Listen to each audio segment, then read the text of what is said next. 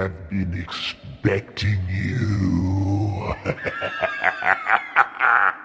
Hello, you spectacular people. Welcome to the History Goes Bump Halloween special. Happy Halloween. This is your host, Diane. And this is Denise. And we're very excited to share with you tonight not only a brief history of Halloween, but we have some ghost stories from you guys. We want to thank those of you who shared your tales with us. We're going to really enjoy sharing those with everyone else. Yes, very much. Thank you. Because I know sometimes it's hard to disclose things or you, you're not sure what to do. And so we really appreciate everybody who donated stories for this show. Yes. So of course, this is a no judgment zone. We're not going to think you're crazy because you've seen things that go bump in the night or heard them or what have you. Before we get into talking about the history of Halloween, just want to direct you guys to check out our website at historygoesbump.com. You can also send us email. There may be some of you who, after listening to the show this evening, think, wow, I wish I could have told my story or I've got a great story too we want to hear those. We will add those on to our bonus casts in the future. So you can email those to us at historygoesbump at gmail.com. Or if you want to do it as an audio, you don't want to type it out, we can always get together with you and do a recording. Halloween has a rich history that dates back to the 16th century. Many customs and rituals continue to this day, but very few people know the origins of some of the rituals many of us have observed on this day, be it bobbing for apples, to carving pumpkins, to going door to door trick or treating. Many of us have wonderful memories from when we were children, and for us here at History Goes Bump, it continues to be one of our favorite holidays. And speaking of memories of Halloween, Denise, I'm sure you did lots of different costumes. Did you have a favorite costume? Actually, I'd say some of my most favorite costumes have been the ones I've I've done as an adult. So I was always hard pressed to find things. I remember those funny ones with the mask that you could barely breathe through, but if you stuck your tongue through the little hole, it sometimes got stuck. You know, the little like plastic, whatever ones that you just did. But, um, some of my most favorite Halloween costumes have been the ones I've had as an adult. So maybe I'm regressing. I'm not sure. You know, it's funny that you mentioned those one kind of costumes because obviously they don't have them anymore. So any young people listening to this will have no clue what we're talking about. They have really great costumes nowadays. I mean, most of them are, you know, cloth and everything, but I remember like you said, the costumes that Denise is talking about were plastic. I mean, it was like this, almost like a plastic shirt and pants that were all together. And if you stepped wrong, you split the, you just split it, you ripped it. So these costumes never lasted more than that evening. And like she said, it was just this, um, I don't even know what they, I guess it was just a plastic mask and it just went right over your face. It had the little elastic band on the back to hold it. And yeah, you could barely see out of it. It had like little holes cut out for the eyes. You could barely see out of it. And yeah, we would stick our tongue out too. I remember I was Tweety Bird one year and Snoopy another but I would be hard pressed to say what my um, favorite costume is. So I would say probably my three favorite is Ping from Mulan, um, that one of my students' uh, grandmothers made for me, which is very very unique and it's it's a one of a kind. So I love that one. I love our steampunk stuff because I feel very like back to the ritzy glitzy time. And then I being with Pirates of the Caribbean and Disney, I absolutely love my Angelica costume as well. Yeah, I'm right there. I've always loved doing the pirate thing. And, uh, of course, our costumes have gotten more elaborate as we've gotten older. So I like my current Elizabeth Swann pirate costume. And also the steampunk is very, very cool, which we've done for the past couple of Halloweens. I always was really big into doing my own makeup and stuff too. So a lot of you've probably seen, I think they said that Nightmare on Elm Street turned 30 this year, which made me feel old because I remember the first time I saw it was at the sleepover with a bunch of teenage girls. I wanted to be Freddy Krueger one year, and this is back before they had the Freddy Krueger mask and the Freddy Krueger little hand with the knife blades and everything. So I had an old garden glove, and then I cut out these uh, cardboard knife-like shapes, and I put tin foil over them to make them look like they were metal. And I taped them onto the front of these gloves, and then I got all this fake skin type makeup, and I did all my own makeup. It's one of the only costumes I never got a picture of, but I spent a lot of work on it and it, it turned out awesome. And when it comes to trick or treating, there's always the favorite candy Did you have a favorite candy you would get? I mean, I, I think a lot of our listeners who are about our age probably remember doing the whole bartering with your siblings. Like, I've got a Three Musketeers for your Kit Kat or something of that nature. Did you have a, a favorite candy? See, lucky for me, I always like what everybody calls the junk candy. So I like love Smarties, lemon heads, all the things that everybody were always wanting to get rid of. So I was, I was an easy trade. I, I like the chocolate stuff, but I would easily trade all the quote unquote good candy for the junk candy because I love Smarties. They're one of my favorites. Did you eat that stuff that was like good and plenty and I didn't like the chewy type things, but I did like those dots that came on the paper that I've tasted them recently and they, they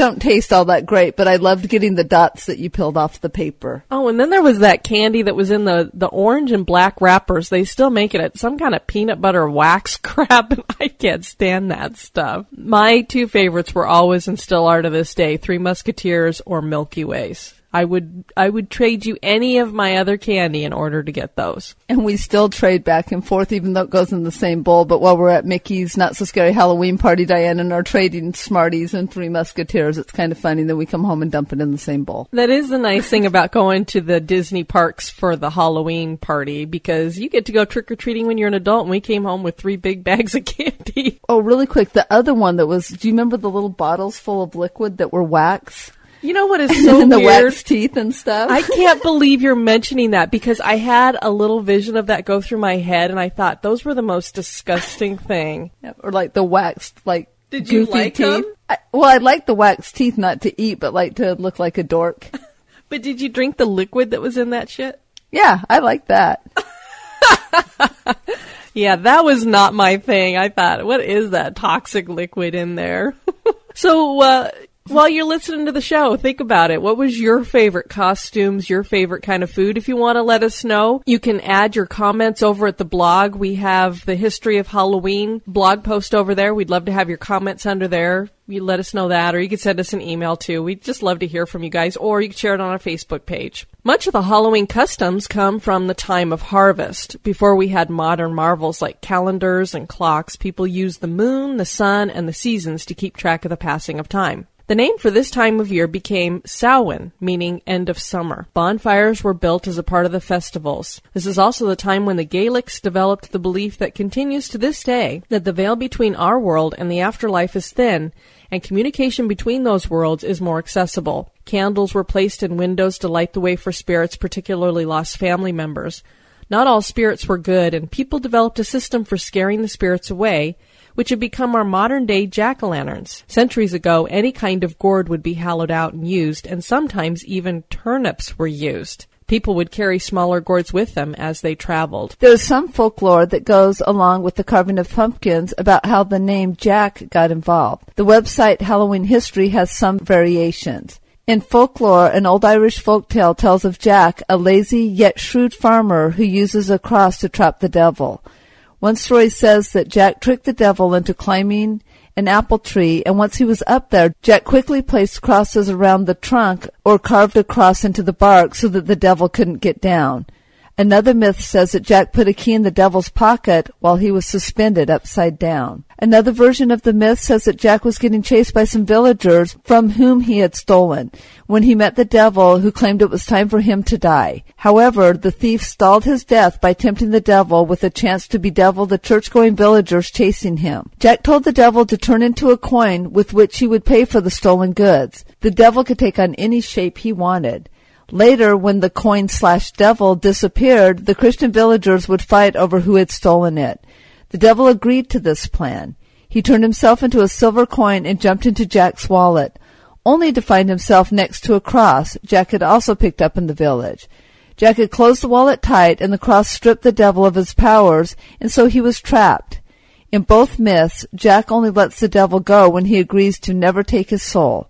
After a while, the thief died, as all living things do. Of course, his life had been too sinful for Jack to go to heaven. However, the devil had promised not to take his soul, and so he was barred from hell as well. Jack now had nowhere to go. He asked how he would see where to go as he had no light, and the devil mockingly tossed him an ember that would never burn out from the flames of hell. Jack carved out one of his turnips, which was his favorite food, put the ember inside, and began endlessly wandering the earth for a resting place. He became known as Jack of the Lantern or Jack o' Lantern. Pretty pretty cool folklore, huh? Yeah, I never heard that story. That's very cool. No, I never had either. Some people did not feel fully protected by their lanterns, so they would wear masks and costumes to conceal their identity and fool the spirits, or at least attempt to appease them. Modern celebrations include costumes as well, and children wear them as they go door to door trick or treating, which, when taken for its full meaning, indicates that if someone does not cough up some sweet treats, a trick will be played on them. While some people believe that Halloween is completely satanic in nature, it is full of Christian history and tradition. Pope Gregory III chose November 1st as All Saints' Day in the 8th century, and the night before became known as All Hallows' Eve. The tradition of going door to door for goodies has been a part of All Saints' Day since medieval times. Poor people would go door to door asking for food and offering to pay for the lost souls of family members. This was started in Ireland and Britain and was originally called souling, and the food people were given was called soul cakes. Soul food, the original. I want some soul food. you would have never thought that got started in uh, Ireland, right? no, blimey, for no way. in France, Christian family members would pray at the graves of loved ones and leave them bowls of milk. Why? I do not know. In Italy, families would leave a meal out for the deceased before they headed off to church services. Um, frankly, Denise, if we did that and we came home and the food was eaten, we'd do, do one of two things. Either we'd get the hell out because we'd be spooked, or we'd be like, there's somebody in our home and we ain't going to be like the three little bears, so we're going to get out our little princess and um, somebody's going to get shot. Or in today's age, depending on where they left the food out, if it was outside, we've been warned not to do that because there's bears in our neighborhood. Irish and Scottish immigrants brought their traditions with them to America. There's little evidence that Halloween customs, particularly trick or treating, were practiced in America before 1900. But after that time, newspapers began to report the practice and it steadily grew in popularity. Unfortunately, the practice has lost some of its appeal and people have noticed fewer trick or treaters at their homes, all because of a hoax we all grew up with as kids. News reports were always warning parents to check their kids' treats for poison and needles, and hospitals opened up their x ray machines to check the candy which probably did more poisoning of the candy than any human ever did. Parents would not let any of us eat the candy until they checked it and took some of it. Oh, I'm sorry, did I say that out loud? And we all lived in that fear. And it was for nothing, although the urban legend continues to this day. Snopes has the details, and we have a link to that on our website. Trunk or treating has become quite popular in these most recent years and usually occur in church or school parking lots. Children go from car to car to get their treats, and people generally decorate their trunks in a variety of themes. Okay, I'm sorry, but I don't know. What's with these kids nowadays? If my folks took me somewhere, and I don't mean to step on any toes, but if my folks took me to a parking lot and said we were going to trunk or treat, uh uh No, I like doing the going from house to house in the dark, especially those ones that were the creepiest ones on the block which has inspired her to try to make our house the creepiest one on the block. So we have a rivalry going on between us and the other neighbor. And Diane's trying to creep us out even more. There's nothing more fun on Halloween than to scare the little kids. Of course, if they're little, little kids, I don't scare them. Denise rescues them at the end of the driveway and gives them their candy so they don't have to come up by the scary person. I've got the strobe lights and the fog, and this year I'm gonna, I, last year I wore a glow in the dark mask, but this year I'm gonna do freaky makeup. And she follows the kids down to the block and totally freaks them out so they're running, screaming for their life. Okay, well these are not kids, these are ornery teenagers. They kept saying, we're not scared of you, we're not afraid of you, you don't scare us. That was pretty funny. But when I started started stalking them like Michael Myers, they sure were scared. She even freaked out our neighbor two doors down who has like a zombie with smoke coming out of its mouth. Oh, I love Halloween. And Halloween in America has continued to expand and incorporated far too many symbols to count, from bats to vampires to witches and more. Haunted experiences and theme parks are lucrative enterprises, and most cities feature the very thing we love here at History Goes Bump ghost tours and walks. So we invite all of you out there, if you didn't do it this year, make sure that you make a ghost walk a part of your Halloween celebrations. They're just a fabulous way to get a hold of the history of the city that you live in and to get some of the creepy stories with it. And generally speaking, when you do these kinds of things, you're benefiting your local historical society or historical locations. They use those funds to keep those places going. Now, of course, one of Denise's and my favorite things is scary real ghost stories. We love to tell them around the campfire when we're camping. And so we have a little fire pit here at our house. So let's all gather around the fire pit here at our house and let's hear some of those ghost stories that you guys have shared with us. But our first ghost story comes from Casey, and it goes something like this. I'm still not entirely sure what to think of this experience, but it happened during my freshman year at Coe College. It was during Labor Day weekend, and both my roommates were gone for the weekend. This was the first time I had been alone since leaving home for the first time in my life. Anyway, I was cleaning out our dorm room, third floor of Voorhees Hall, and it just seemed unusually cold, even though the window was closed. Now, mind you, our dorm room is set as two rooms the main room, where we have company over to watch movies and play games, and the secondary room where we sleep and study. I was in the secondary part of the room when I heard something fall in the main room. Turns out a couple of picture frames fell over. I didn't think much of it, but found it a little odd that they fell without the assistance of a breeze or something. Anyway, I went to bed soon after the cleaning. I was slowly drifting off to sleep when out of nowhere a white female face with her eyes blacked out, appeared in front of my face and screamed. I sat straight up, short of breath, and with a cold sweat. I wasn't sure what to make of it, but I knew for sure that I didn't want to go back to bed. Turns out, after further research, our room used to be part of the campus's infirmary, and the face who appeared that night had belonged to Helen, a former student that had died of the Spanish influenza many years earlier. Students who had previously lived in that dorm room had also experienced unusual occurrences of cold drafts and falling frames and other miscellaneous objects. Glad I wasn't the only one. I thought for a while that I was going crazy from homesickness. I haven't done too much additional research of Helen on Coe College's campus, but I know that you can Google her history and campus hauntings. I hear that she currently haunts McCabe Hall, where the grandfather clock that her family donated resides. Wow, if I had a ghost scream in my face, um, I don't think I would have been staying in that dorm. Nope, I think my next door dorm neighbors would have had an extra person for the night for sure. And as Casey mentioned, this is something that you can find out more about on the internet. Coe College is in Cedar Rapids, Iowa, and prairieghosts.com, which is Troy Taylor's website, does talk about Helen. She was once a young poet and resident of Voorhees Hall who died during the influenza epidemic of 1918. Her spirit has now taken up residence inside of an old grandfather clock in the building where she once lived. It had been donated to the school by her parents after her death.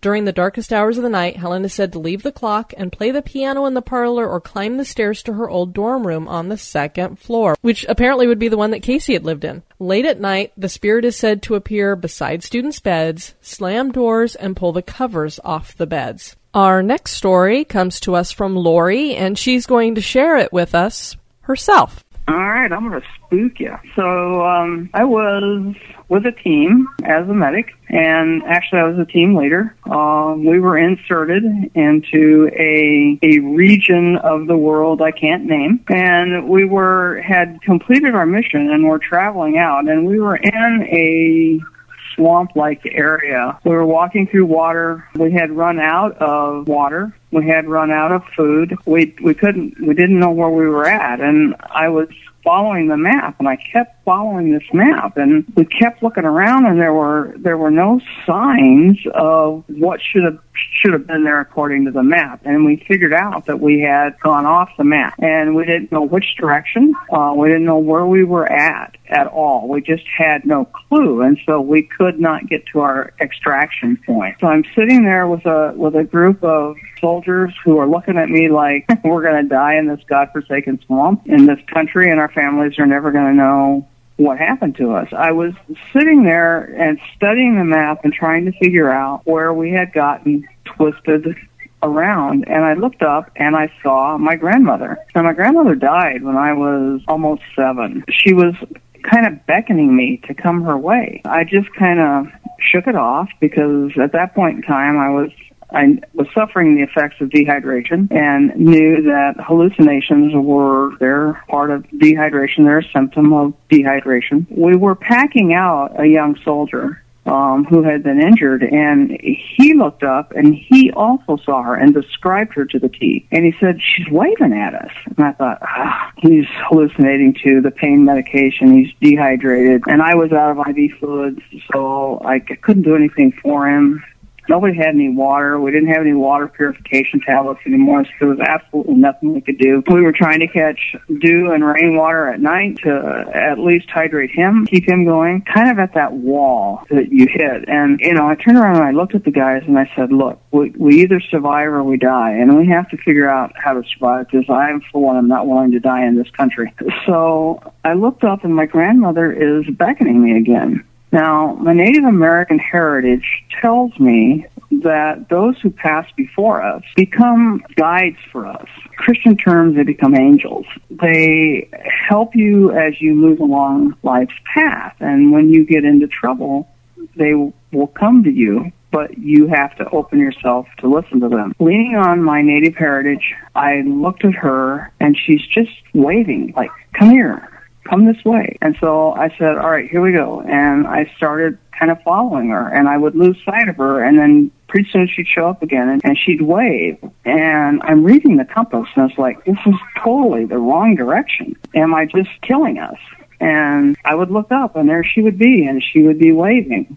You know, come this way, come this way. Then beside her was a friend of mine who had been killed in a training accident, and he was standing beside her and he was waving with her. And so I'm looking at these two people that I haven't seen for many years in my life, and they're both waving at me and they're saying, you know, it's, it's like, come this way, come this way. So I continued to follow them. And after about four or five hours, we began to hear rotor blades. I looked at my team and I said, we're close because they were really frantically waving and we had a time limit. If we didn't reach our extraction site by a certain time, the aircraft were going to leave, and we were going to be left there to try to find our way out of this country. And they they were frantically waving, "Come, come, come!" I said, "All right, guys, we got to run." We were running, and pretty soon I could really hear the rotor blades, and then I could see the hill, the extract hill, and the aircraft.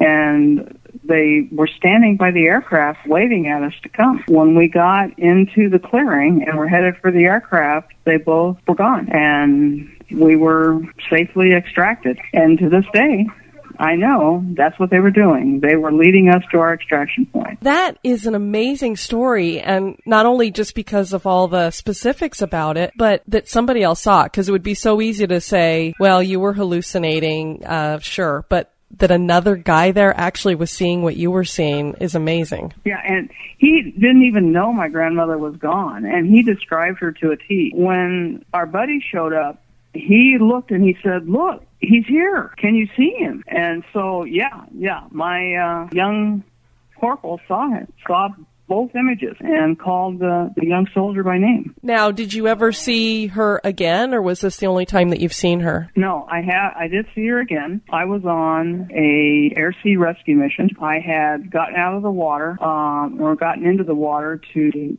rescue some people who were in a boat that was sinking. They were in a small boat. Of course, ignored the Coast Guard warnings uh, not to go out uh, into the ocean, and they did, and we got sent out. I started to jump into the water, and I felt that it was like two hands on my chest pushing me back into the helicopter, and I, I couldn't jump out. I was like, you know, my pilot's like, "Are you going to deploy? Are you going to deploy?" And I am trying. I'm trying. So I can't. I can't get out of the berg. And I looked down, and if I had jumped when I was going to jump, you have to time uh, in those kind of seas. You have to time your your jump into the water so that you hit the peak of a wave because we were in 50 foot seas. So had I jumped when I was going to jump, I would have jumped into the trough and would have been killed because I would have fallen more than more than 50 feet. I would probably have fallen about 80 feet, and that is absolute death. And I I'm like, what the heck was holding me in this helicopter? And when the crest of the wave came, I kind of felt this push on my back and I, and I jumped. And as I was falling down, I saw my grandmother. She was shaking her head at me like, okay, you're going to be okay. And as I'm, I hit the water, I got disoriented. All I could hear was a helicopter and I couldn't see the ship. And I just felt this, like somebody had grabbed a hold of me and was pulling me by my wetsuit towards the aircraft or towards the, the boat in the water. I, I was able to to safely get the people off the boat and into the life raft. And as I was going to start to the basket was coming down to start putting people in the basket, and we got I got two people in the basket, and then the basket malfunctioned. It wouldn't come down, and I saw this airman's image again, and my grandmother again, and this airman had been lost at sea many years. Well, not many years ago, but a few years prior uh, you know the movie The Perfect Storm? Yeah. And and the rescue jumper who was killed in that, and he was up there, and the winch malfunctioned. They could not lower the basket down again. They couldn't lower the cable down, so I could bring people up. With the cable completely malfunctioned, and the aircraft went bingo fuel and they called down and said they had to go. So I got everybody secure in the life raft, and the aircraft flew away, and it was probably about a mile away. I could I could just barely see it, and it blew up. Oh my God! And there, you know, there we were in the middle of the ocean and this aircraft blew up. As I was talking to them with about the winch, there was no mechanical reason for that winch to fail. The winch was in perfect working order and there was absolutely no mechanical reason for the winch to fail. But at the time the winch failed, they started to get warning bells in the cockpit about the aircraft, that there was a problem with the rotors on the aircraft. And it just blew up. All I could do was with my arm around the side of that raft, laying in the, standing, or I don't know, I guess standing in the ocean, watching this unfold in front of me and thinking I should have been on board. And I wasn't. Wow, it sounds like your grandma has been looking out for you throughout your life. Uh, yeah, and you know, and I can feel her presence uh, very, very often. I feel her. I, I often feel the presence of some very close friends that I had. This story came in from our listener, Rich. This happened to me when I was six or seven living up in Tacoma, Washington in the mid 60s. At the back of the school was the playground with its teeter totter, merry-go-round, and a four swing swing set. In the middle of these was a large square concrete slab we called the court. Out beyond the swings lay a short mowed field, maybe a good 300 yards long, north and south and around 50 yards wide, with a thick wall of big pines and undergrowth of briars and other woodland vegetation on the far side. Though there were breaks in the thickness in the greenery, it was mostly so thick even rabbits would need a machete. On this particular day, the sky was heavy with clouds and looked like dirty cotton, and we were expecting it to start snowing at any minute. The wind cut like razors, and we almost got recess canceled because of it. But our protest changed the teacher's mind, so out we went, bundled like Russian dolls with our jackets zipped to our bottom lips hoods tight to just above our eyes, and our hands so deep in our jeans pockets we could touch our knees. My two friends and I headed for the swings, walking with our backs against the wind, and right as we got there, a savage blast of cold air that actually seemed to swirl around us like an ice dirt devil made us turn towards the field, hunching our shoulders and squinting. That is when we saw it. We three saw it at the very same instant and we froze, all cursing of the wind cut off. Thinking back today, if anyone saw us, they would think we were doing some sort of crazy synchronized riff because together we rubbed our eyes, leaned more towards the woods, then looked at each other, then back towards the woods. Suddenly, one of the kids on the swing scratched to a stop and said, Hey, anybody else see that? And a girl screamed. The spell was broken. The five of us took off towards the school so fast the cold air swirled behind us in our wake. The girl, still screaming, was drawing attention to us, causing Mr. Bryce, who was watching us from the double door windows of the school, throw open one of the doors and was about to step out when we pushed him back inside, jumping around him like chihuahuas on a sugar overload. He grabbed up the girl into his arms while saying, Whoa, whoa, boys, what's going on here? We just saw a ghost, the girl said just before she started bawling. The four of us on the ground agreed at the same time, a woman ghost. Right out there in the woods. Standing in the woods, man. A woman, Mr. Bryce said, looking at us like we were nuts. We started talking all at once, pointing through the door windows towards the woods, but no way in hell were we going to look again. Where? He stepped up to the glass and looked out. She's just inside the woods, I said, braving a quick look, hair all standing out in a purple dress, no coat. He turned back to us and let the girl down to stand with us. Tell me exactly what you saw. A ghost, we said, almost at the same time, with my friend Floyd finishing more calmly. A woman was standing up in the woods watching us, and she had wild hair, skin paper white, and had on a purple dress and no coat. And a skull face, the boy from the swing interjected. I didn't remember that, but her face was weird, sort of like a jack-o'-lantern, maybe. I think she was trying to wave us over to her, the girl said between sobs. I didn't remember that either, just that she stood there watching us with her white jack-o'-lantern face. At the edge of the woods, he looked back out the door windows, then pushed the door open, heading across the playground. Floyd and I were right on his heels. We marched to the edge of the field by the swings and stopped. The ghost was gone. He looked down at us and said, Stay here. And he went across the field and right up to the woods. He looked around, walking up and down and even going a little way in before finally coming back to Floyd and I. Point out exactly the spot you saw her. We pointed. He looked and then turned back towards the school and started marching back across the playground. We followed. When we reached the doors, he stopped, blew the whistle, and called all the other kids in. Mr. Bryce took the five of us to the principal's office, and we all told the story again. After a few simple questions, we were told to go back to class, and that was that. That was around 50 years ago, and I can still see her standing there in the woods, her purple dress and wild, wiry reddish hair and white jack o' lantern face. Actually, where her eyes and mouth should have been, there was more like black smudges. Later that week, we heard that a group of hippies were living in the woods, and we saw one of them, but we were never officially told that, not by any adult. It was just a rumor between us kids. Someone heard someone say that, and then it naturally became an urban legend. Though I don't believe in ghosts, I didn't then, as I don't today, but that incident was so creepy and sudden, it bothered me for years.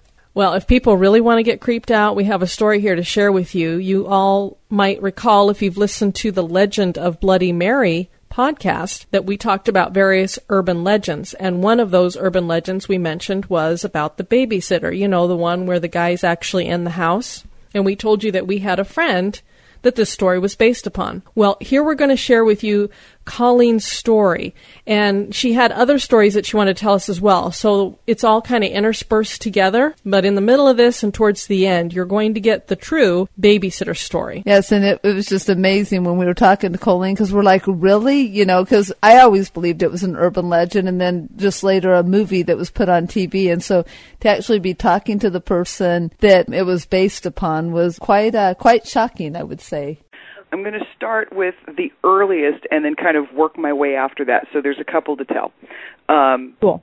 We lived in in Glendale, California, growing up, and according to an old neighbor, this guy was Mr. Noel. I used to practice piano down at his house.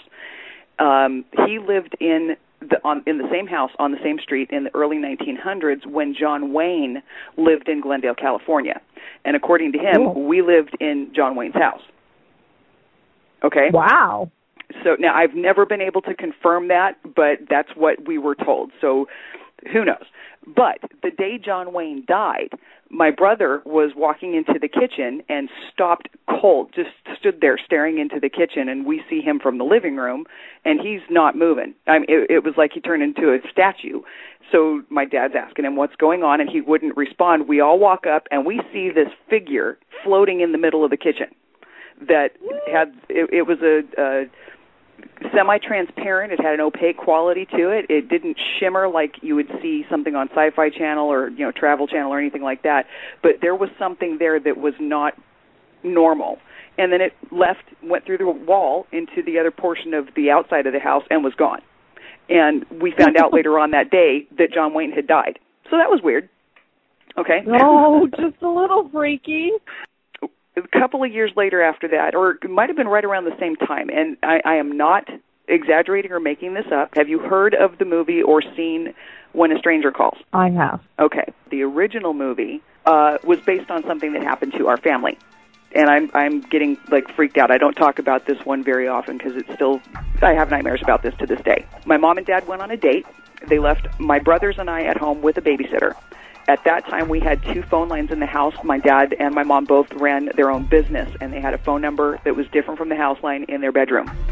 We also had a uh, a deck that came off of the second story of the house that had stairs leading down into the backyard, so you could very easily go up onto the deck, hop over, and get onto the roof and gain access to our house. Now, this is 78, 77, sometime around there. So, you know, things were different back then. People didn't lock their windows and doors like they do now. The phone rings at one point in time, and my brother Doug answered it, and it was just somebody who prank called and hung up. So we didn't think that, that much of it. Called back a few more times, and each time they're getting a little, everybody's getting a little bit more tense and scared. And now you got to understand, my brothers were holy terrors. We were known for not being the kids you wanted to babysit. They were they were just obnoxious, and they would play pranks on everybody, right? So the the babysitter's thinking that we're playing a joke on her, just trying to scare her. And so my older brother answers the phone, and he gets scared. I mean, the color drains from his face. I answered the phone at one point in time. This is probably six or seven phone calls at this point in time that this happened, and what I heard sounded guttural it was you know for a six and a half year old kid it was like a monster was on the other line and i started crying she doesn't know what to do there's no 911 in 1977 there's just there is none so she calls does the rotary dial zero right gets on the phone with the operator and starts saying we're getting you know somebody's prank calling our house and they won't stop so they have a unit come out and check things out just to be on the safe side it turns out that there was some guy that had escaped from a mental institution and we were told to get out of the house immediately. Immediately. So we go to our next door neighbor's house, and I remember laying in my neighbor's sister's bed, looking up at the ceiling and seeing the colored lights from the police cars. When my mom and dad came home, there were six squad cars on our front lawn. Okay, the guy was Wow. calling us from inside the house. He was he was oh, in my oh, mom and dad. I was dad's about to say, please don't say that he was calling from inside the house. It sounds like a take on Scream, yes, but this actually happened to me. Okay, I, I have nightmares to this day, waking up seeing the blue and the red on the ceiling, in the netting over her canopy bed, and being terrified. I got goosebumps right now thinking about this. And imagine being my parents coming home and not knowing what's going on. You know, it, oh, it, I it, it was nuts. So then you fast forward a couple of years, and we moved to Colorado. And one day we're watching the news, and boom, all this news story comes up that they had captured the Hillside Strangler, and it turned out that there was two guys, and they see the guys in the orange jumpsuits, and one of them was a, a friend of my father's who reupholstered our car. he had been in our house, sat down on our couch. I was on the man's lap, and we see him in in orange jumpsuit prison uniforms for uh, being a serial killer. Oh my gosh, that would be so bizarre to look on the TV and go, I know those people. Yeah, exactly. My dad threw up. He got so freaked out he threw up. I mean, their youngest victim was 12, and when we moved to hmm. Colorado, I was just about ready to turn 11 years old. So th- that really, really Oh. hit home. Now, those are the the stories of things that happened to my family. The stuff that's happened to me individually. I'll go through these real quick. One time, I was over at my boyfriend's house, who's now my husband, and he was taking a nap, and I was emptying his dishwasher. Okay, and I'm I'm bending over, taking out something from the bottom rack, and I thought he had woken up and came up behind me and did this nice little flirtatious thing of running his finger up my back. So I stand up and I turn around. I'm going to give him a hug, and there's no one there. Oh cemented- my gosh. just cemented to the ground, couldn't move. I mean, I was freaked out. It was the first time I had ever felt that type of. I was so scared I couldn't physically move, and I, that one was weird. The other time was he was uh after we had been married. I'm in the kitchen one day, and I'm holding this thick glass in my hand, and we're talking thick. This is a. Uh, his mom and dad gave us a set of their old dishes, which were really, really nice and I'm holding it. It's not cold. It's not hot. There's nothing in it, and all of a sudden it just split in half, not vertically, in half. The bottom of the thing looked like somebody had taken a lightsaber and sliced right through it, and then it was gone. And we're looking at each other, going, "What the heck was that?" That was weird. And then after my mother passed away, um, I was staying at my dad's house, helping out with a lot of the family stuff that needed to be done. And our dog Anubis is a very he, we call him our big white furry chicken. Okay, he's just he, he's very timid. He's very timid. Uh, if he knows you, he's fine. But if he doesn't know you, he'll shake. He'll do that tremble thing like little dogs do. So he's with me, and he'd been there for a couple of days. And when anybody else was in the room, he was very sedated. Would would be how I describe it. So it's late at night one night, and I'm playing with him and he's starting to loosen up. He's actually, you know, doing some tricks and things are fine and dandy and then out of nowhere, nobody's awake, it's just me and the dog and the TV. And out of nowhere, he completely shuts down, starts trembling like there's somebody he doesn't know in the room. There was nobody there. And he was staring at the hallway that leads to my mom and dad's bedroom and this was within a few days of her passing and she died unexpectedly in her sleep. So you know there's all these unquestioned answers and things. And later on down the road some weird things had been going on um when we got our house you know it was one of those sad things because she didn't get to share in that with us. She she passed away right before the the year before we purchased our first home. And my husband's painting his office one day and he's got the uh the cable channel turned to some music station downstairs and it it switches to some other kind of station and he was like okay comes down puts it back on the one he was listening to and then it changes to something else and this is like not the music he listens to but it's very similar to what my mom listens to he said this happened about four or five times and there- Interesting.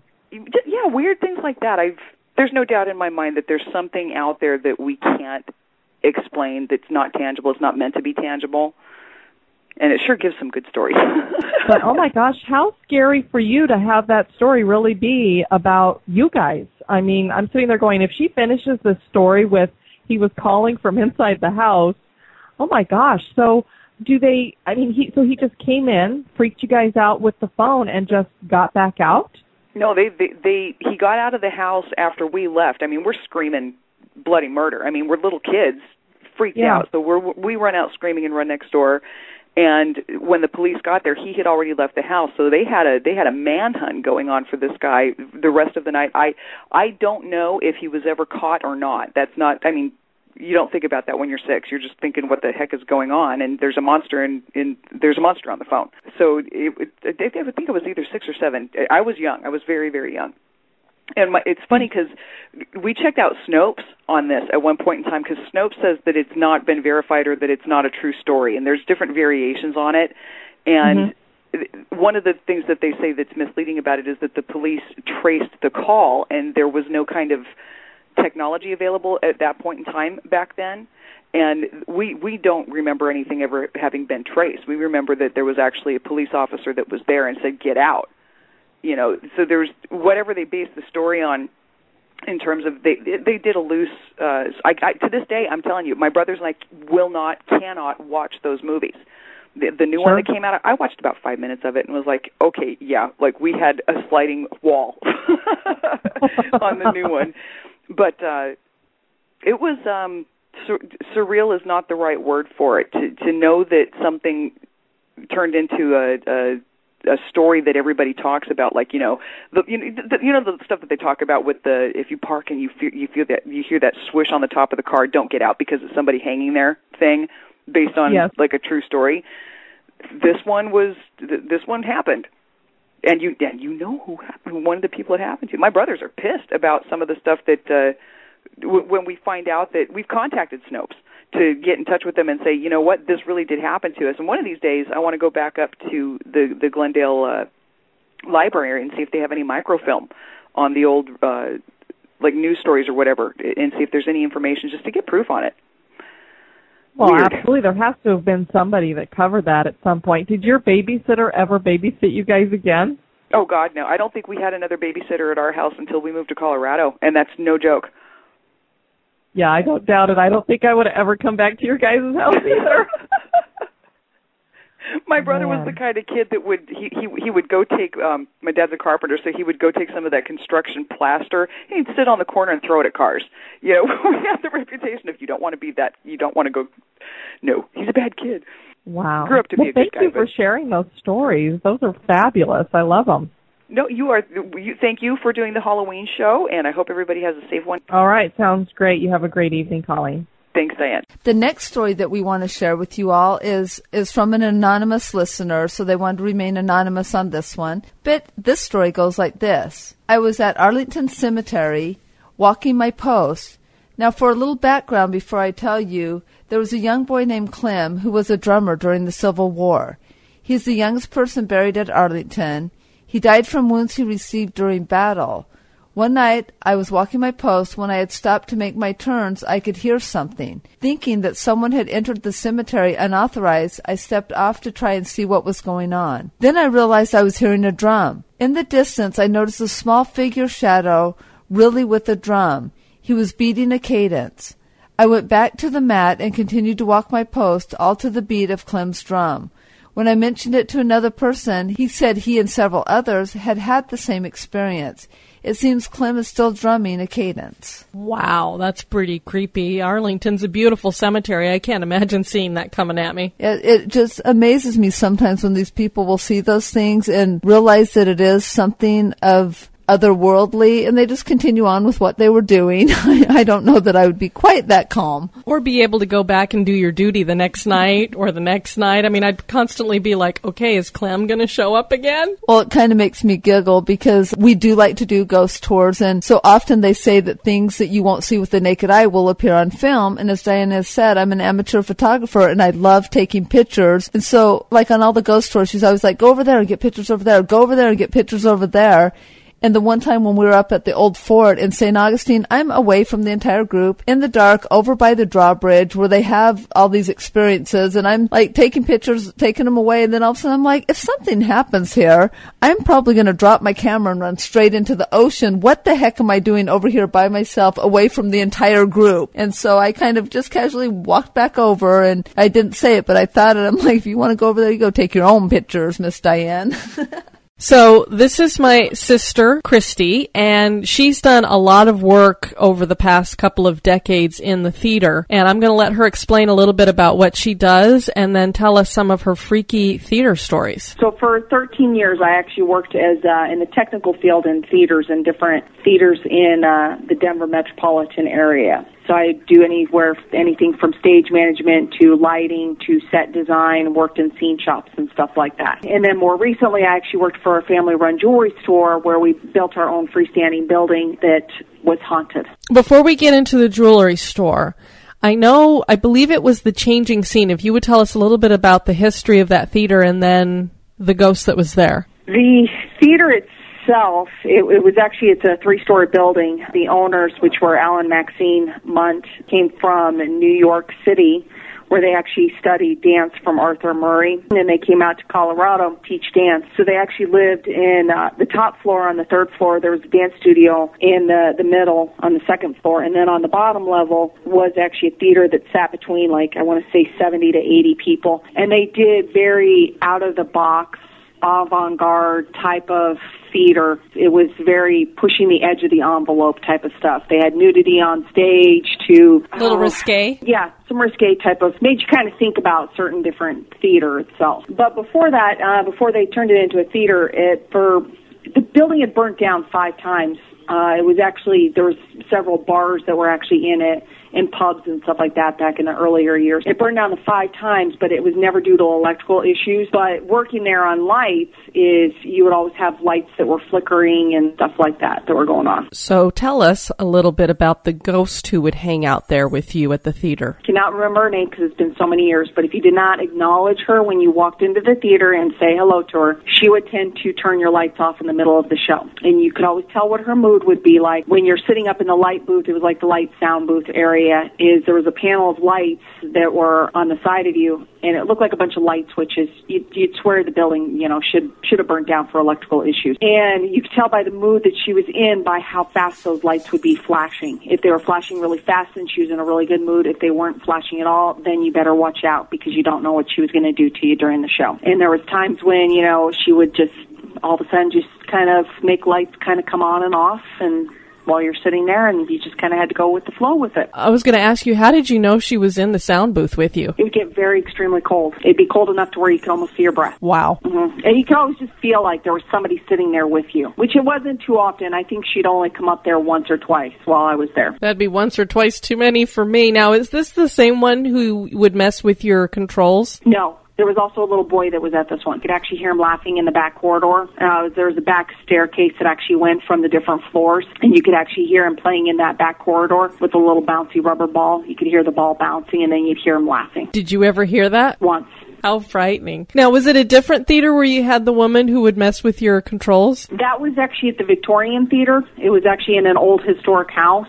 And uh, the light controls were different in that building because it was an old house that was converted into a theater, and the theater was in the basement of that house. And now it's actually a private residence at this time. And she would actually tend to sometimes move the controls on you because you you turn back around and you'd be like, wait a second here, I didn't move that. Did you ever see the actual controls moving? No. Now, you said that the shop that you worked at was also haunted. Tell us about that. The jewelry store was actually built on a property that, okay, it was not an Indian burial ground, but there was a lot of apparently battles that were actually fought on this property. There was a lot of kind of disturbances in the area from what a psychic had told us at one time. There would be times when you'd be in the store and you would actually start smelling uh, heavy cigar smoke or heavy pipe smoke and it would be so centralized that it would just be just in this one area, even though there would be nobody in the store with you. And then, like in the doorway of like the owner's office, you'd smell it. The owner never smoked, you know, even cigarettes at all. He liked to uh, we assume it must be a gentleman because he also used to like to hit the girls on the butt. Um,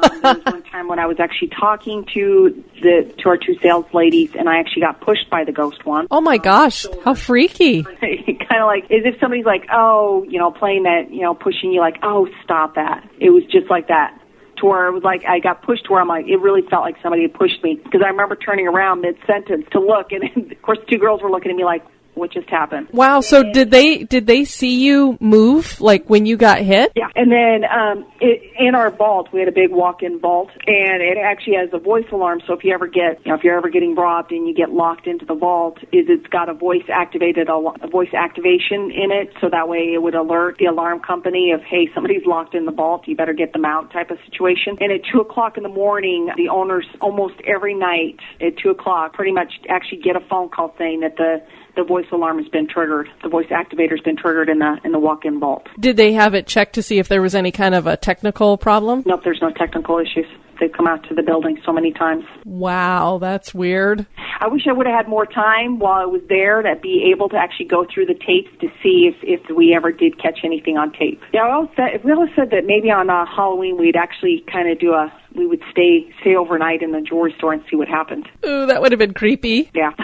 You've obviously had a lot of experiences. Uh, yes, and we might have some uh, coming up in the future. When you live on a farm that's been here for over a hundred years, there's all sorts of things that can happen. It's funny that you mentioned that because I've been wondering for some time. I'm like, I wonder when they're going to find out that their farm is haunted because there's been so many people on there. Plus, you never know what's been on the land before you get there. Well, we had an interesting situation that happened. We were having a big Halloween party, and in our big barn, the big barn has actually been here for over a hundred years, and uh, there was something that actually happened in the in the barn that I don't want to discuss, but something has happened in that barn. I just want to interject here real quickly. The thing that happened in the barn, Christy told me later, I'm not sure the kids might have been in the room, so she didn't want to say anything, is that her husband's grandfather hung himself in the barn over depression. Some family members were actually out camping because we have big enough property, so we had it. My husband's family was out camping, and their campers out on our property, and they were up a little late, and they decided to go exploring. Well, they decided to go into the big barn to go exploring. Probably about like midnight, one o'clock. They walked in there, and their flashlights kept coming on and off. Out of there, and said he wouldn't go back in. oh, great! Because when Denise and I come up there, we're going to be camping. Great. I ain't going in the barn. you know, the other interesting thing that I wanted to bring up is my nephew Jacob had gone over to. It wasn't your next door neighbor's house, but it was a friend of hers house, right? And he, they were down in the basement, and he'd seen a man down there. Remember that? That was I don't know about five years ago, four years ago. Apparently, they actually have an older gentleman that haunts their house. That's only in the basement, and Jacob was walking upstairs and I can't remember what fully had happened, but he sat there and he goes, There's a man in that room and she goes, What? And he goes, There's a man in that room and then she asked him where was he and he goes, He's right he's standing right there and she described him. And then when I was talking to a psychic friend, she actually did confirm that there is an older gentleman that actually is haunting in that house and described him even before I even described to, to her what he looked like she described exactly what he looked like according to what Jacob had said. Wow, that's really freaky. Now, is that, is that the only thing that Jacob has ever seen? No, there is uh, at our house. There was also a lady with red curly hair. At your house in Colorado? Yes. Really? I never experienced anything in your house. No, apparently she was actually there. She was there to tell me something, but she needed for Jake to tell me, but she still has never told him. He's never told me what it is that she needed to tell me. Wow, that's really interesting because I can't think of anybody that we knew with red curly hair. Yeah, apparently the, the same psychic sat there and said that that there's a lady with with red curly hair, and I was like, "Is there somebody else in the house with us?" And he said yes, and I was like, "Oh, can you describe her to me?" And he described her to me, red curly hair. Thank you so much for sharing those wonderful stories with us. And Denise and I are looking forward to uh, checking out the Bard at your farm. Denise, have you ever had any ghostly experiences? Um, actually, I went into this really creepy house. It was this place called Liberty Square, and you go in, and it keeps talking about there's like 99 haunts in this house, but the really freaky part is they're still looking for one more. Really? That's fascinating. But actually, on the serious side, besides that particular house, I personally have never had an experience. I've had a couple, and I'll just go ahead and share them since we're doing ghost stories on this show. Two of the experiences I've had were in the same house, and I clean houses for a living. And this particular house was not one of these creepy old houses that you would expect to be haunted. It was a new house, and, you know, very modern type house.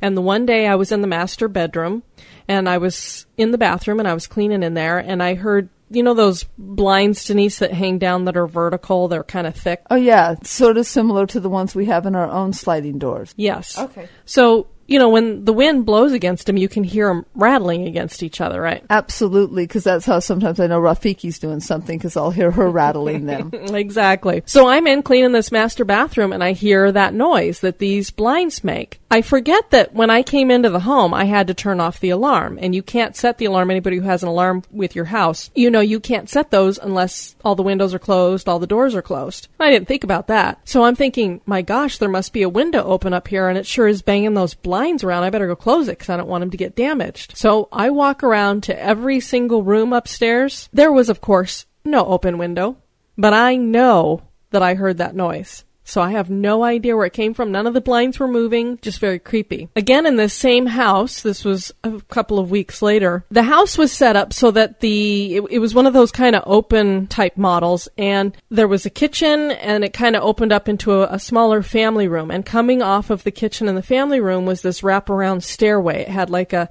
staircase that went up to a landing and then turned and went up the other stairs to get up to the the top floor. And the TV was across the room on the other side, the opposite side from where the staircase was. And I was cleaning that, so my back was to the staircase. And I clearly heard a male voice say, Hi there. So I responded, Hi, how are you doing? And I got no response. So I turned around expecting to see the man who lived at the house standing there. And I was like, that's weird. Usually he says something, you know, back to me. So I thought, well, maybe he just went upstairs really quick and just didn't hear me call out to him. Although we usually would stand and visit for a little bit when he'd come home sometimes during the day. And generally, if he came home during the day, he'd go upstairs and take a shower and then come back down and leave again. So I go about doing my cleaning and I'm sitting there going, you know, I don't hear anybody walking around upstairs. I don't hear the shower going. So I walk over to the stairs and the way the master bedroom was set up, you could kind of see it if you stood right against the stairway you could kind of see in the door. And so, you know, I didn't want to be looking. he was up there trying to get dressed and stuff, but the door was wide open, which I thought would be strange. And I didn't see anybody walking around. Well, I didn't want to holler up there and look like an idiot. So I walked out to the garage and I opened the door and there were no cars in the garage. There was nobody home. So I have no idea who said hello to me, and I never had the guts to ask the people who lived there if they'd ever had any experiences because I didn't want them to think I was crazy. The other experience I had is one that I really I like to tell this story because to me this one is legitimate. Those other ones I could kind of explain away. Maybe I was hearing things. I like to listen to headphones, so maybe it was just, you know, something that I heard through the headphone, who knows. This one I can't explain away because it was a shared experience with my sister. We were both teenagers and my folks would sometimes leave us at home when they would go away for a weekend or what have you because we were old enough. And the way our house was set up is there was a kitchen that went into a dining area that came out into the family room, and there was like a half wall that split the family room from the dining area. and both the kitchen and the dining area were floored with linoleum. I was sitting closest to the half wall. My sister was across the room, and I'm sure we were watching a scary movie or something. And while I'm sitting there, all of a sudden I hear what sounds like dog paws padding across the linoleum floor. You know, that kind of clickety, clickety, clickety that dog paws make when they're on hardwood floors or tile or linoleum. And I'm thinking to myself, I can't really be hearing that. I wonder if my sister hears it. So I look over at my sister to see, and she's looking at me. Her eyes are wide open, and so I know she's heard something. And I said, Did you hear what I heard? And she said, Did you hear a dog walking in the dining room? And I said, Yes. And whenever I tell this, I always say we probably looked really funny as we both kind of inched our ways up from a seated position to standing so we could see, especially me, I was the closest to the half wall, see over the half wall and into the kitchen. And so I'm glancing over the wall. I don't know what I expected to see. There was nothing in there. Now, the thing that's curious about this story is not only did we not own a dog at that time, we never did own a dog or any pet other than guinea pigs and turtles. And the home was new to us. So it wasn't like there'd been a previous owner that might have had a dog that passed away or something. So I don't know what it was, if it was a dog just passing through, but we both know for sure that that's what we heard. We want to thank you guys for joining us for our Halloween special. We hope we spooked you out just a little bit, and we hope that you have a happy and safe Halloween. Yeah, thanks everybody for listening. Again, like Diane said, have a safe and happy Halloween. Get lots of candy, or at least keep the leftovers. And make sure you join us for the next official History Goes Bump podcast, episode 8. It'll be featuring the Mystery Manor in Nebraska. This has been your host, Diane. And Denise. You all take care now. bye bye.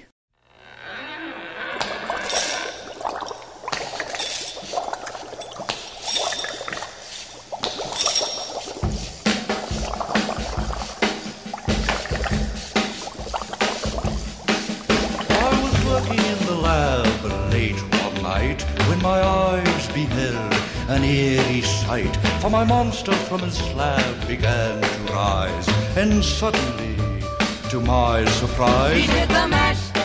He did the monster mash. The monster mash. It was a graveyard smash. He did the mash. It caught on in a flash. He did the mash. He did the monster mash. From my laboratory in the castle east to the master bedroom vampires feast. The ghouls all came from their humble abodes to get a jolt from my electrode. They did the mash. They did the monster mash. The monster mash. It was a graveyard smash.